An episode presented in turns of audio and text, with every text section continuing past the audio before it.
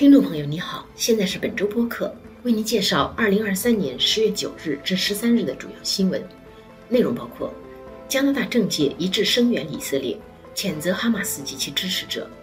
法国和中国发生犹太人被刺事件，加拿大警方加强警戒；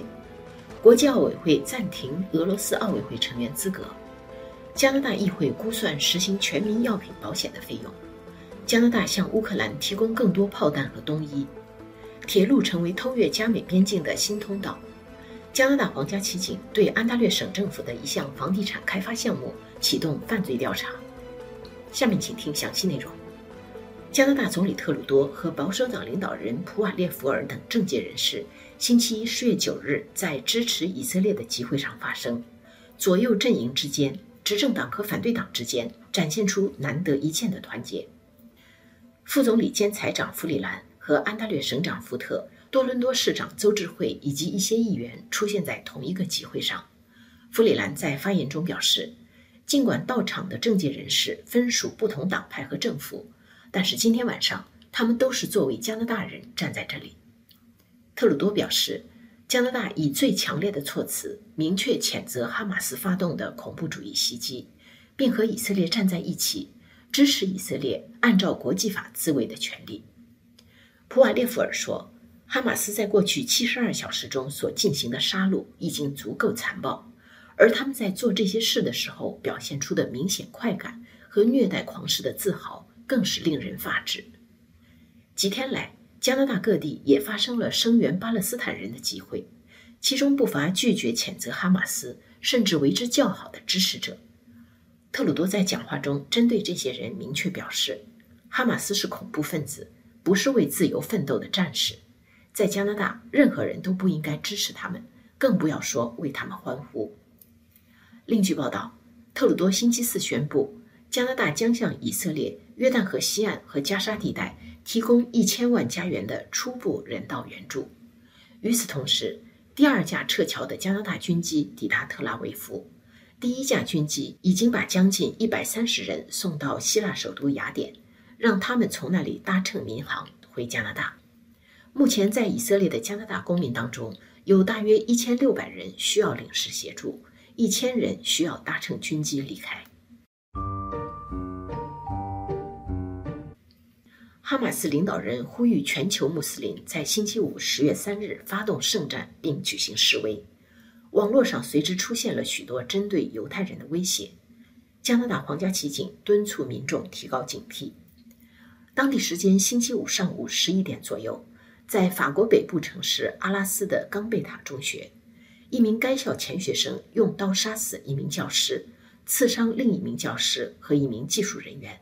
同时用阿拉伯语高喊“真主伟大”。凶嫌是出生在俄罗斯的车臣人，二十岁，目前已经被逮捕。北京时间星期五下午两点左右，在北京市朝阳区的一个超市门口，一名五十岁的以色列人。被一名男子连刺数刀。北京警方说，凶嫌是在北京从事小商品经营的外籍人士，目前已经被逮捕。受害人被送往医院，目前没有生命危险。案发地点属于北京使馆区。据信，受伤男子是以色列外交官或外交官亲属。在加拿大，公共安全部长勒布朗与各省同僚星期四举行紧急会议。并与皇家骑警高层讨论安保措施。大多伦多地区、温哥华和蒙特利尔地区的警方加强了在犹太会堂、犹太学校等地的巡逻。蒙特利尔犹太人医院建议各科室推迟星期五的非紧急门诊和治疗。国际奥委会星期四十月十二日在印度孟买举行执行委员会会议。在会上决定立即暂停俄罗斯奥委会的成员资格，这意味着国际奥委会停止向俄罗斯奥委会提供资金，直到另行通知。俄罗斯奥委会上星期单方面决定将乌克兰东部顿涅茨克、赫尔松、卢甘斯克和扎波罗热地区的体育组织纳入旗下，这些地区目前被俄军占领。国际奥委会说，这个决定侵犯了乌克兰奥委会的管辖权。因而违反了奥林匹克宪章中的相关条款。国际奥委会暂时没有对俄罗斯运动员是否能参加2024年巴黎夏季奥运会和2026年米兰科尔蒂纳冬季奥运会作出决定。俄罗斯发动侵乌战争后，国际奥委会先是建议停止在俄罗斯境内举办国际比赛，禁止在国际比赛场合出现俄罗斯国旗或国歌等官方标志，并禁止俄罗斯和白俄罗斯运动员参加国际比赛。但是后来改为，只要他们不支持侵乌战争，就可以以个人身份参赛。加拿大议会预算官伊夫吉鲁星期四十月十二日公布的报告说，单一付费的全民药品保险第一年将需要加拿大联邦政府和省级政府支付一百一十二亿加元，五年后增加到一百三十四亿加元。但是报告也预测。实行全民药保可以节省一部分药品开支，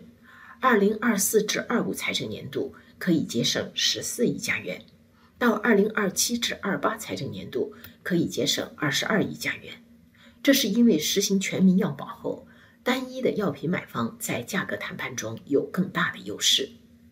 目前加拿大人的处方药费用中有百分之四十六由省政府报销，百分之四十由私营保险公司报销。百分之十四自费，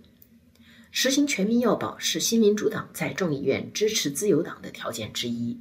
加拿大政府预计将在圣诞节休会之前提交全民药保法案。如果实行全民药保，对私营保险公司所提供的药品保险的需求将大大降低，因此受到保险业的反对。但是非营利机构加拿大人委员会说。唯一在目前这种碎片化的药保体制中受益的是制药业。加拿大国防部长布莱尔星期三十月十一日在布鲁塞尔的北约例会上表示，加拿大将再向乌克兰提供用于一五五毫米榴弹炮的两千发炮弹和九百五十五发烟雾弹，以及用于提供近距离空中支援的两百七十七发一千磅炮弹。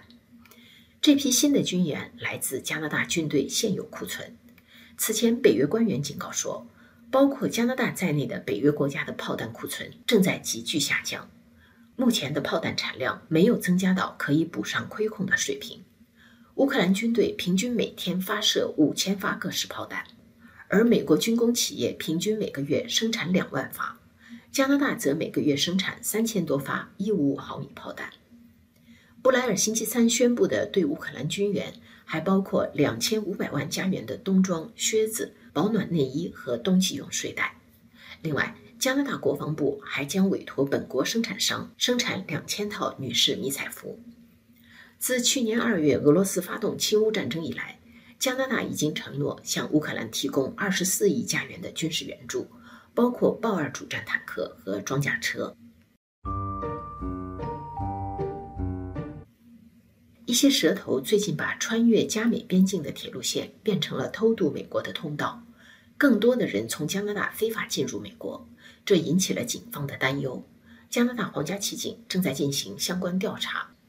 偷渡者在夜里被蛇头送到铁道旁，然后下车顺着铁轨步行，到达美国一侧后，有人开车接应。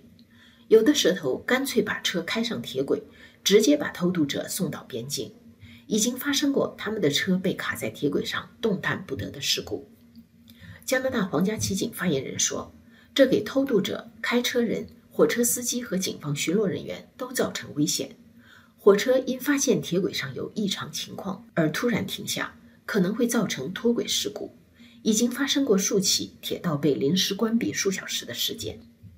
过去一年来，从加拿大南下美国的偷渡者人数大增。”据美国方面统计，从今年六月初至八月底，仅在与魁北克省交界的纽约州和福蒙特州，美国巡逻人员就拘留了两千一百四十七名偷渡者，而去年同一时期只拘留了四百一十四人。加拿大皇家骑警星期二十月十日宣布，对安大略省政府占用部分绿地建造住房的项目启动犯罪调查。但是警方的声明没有对这项调查透露更多的细节。安大略省是加拿大住房短缺最严重的省份，省政府制定了在二零三一年以前建造一百五十万套住房的计划，并决定为此调换部分绿色地带。这是省政府二零零五年在该省南部批出的一条从尼亚加拉大瀑布到彼得伯勒市的永久绿色地带，上有农田、森林和湿地，总面积达八十一万公顷。省政府计划占用绿色地带的部分土地来建造五万套住宅。但是在别的地区划出同等面积的绿地，这个项目看上去无损环境，而有助于改善住房供应。但是根据监督机构的调查，他在实施过程中受到两名与决策官员关系密切的开发商的直接影响。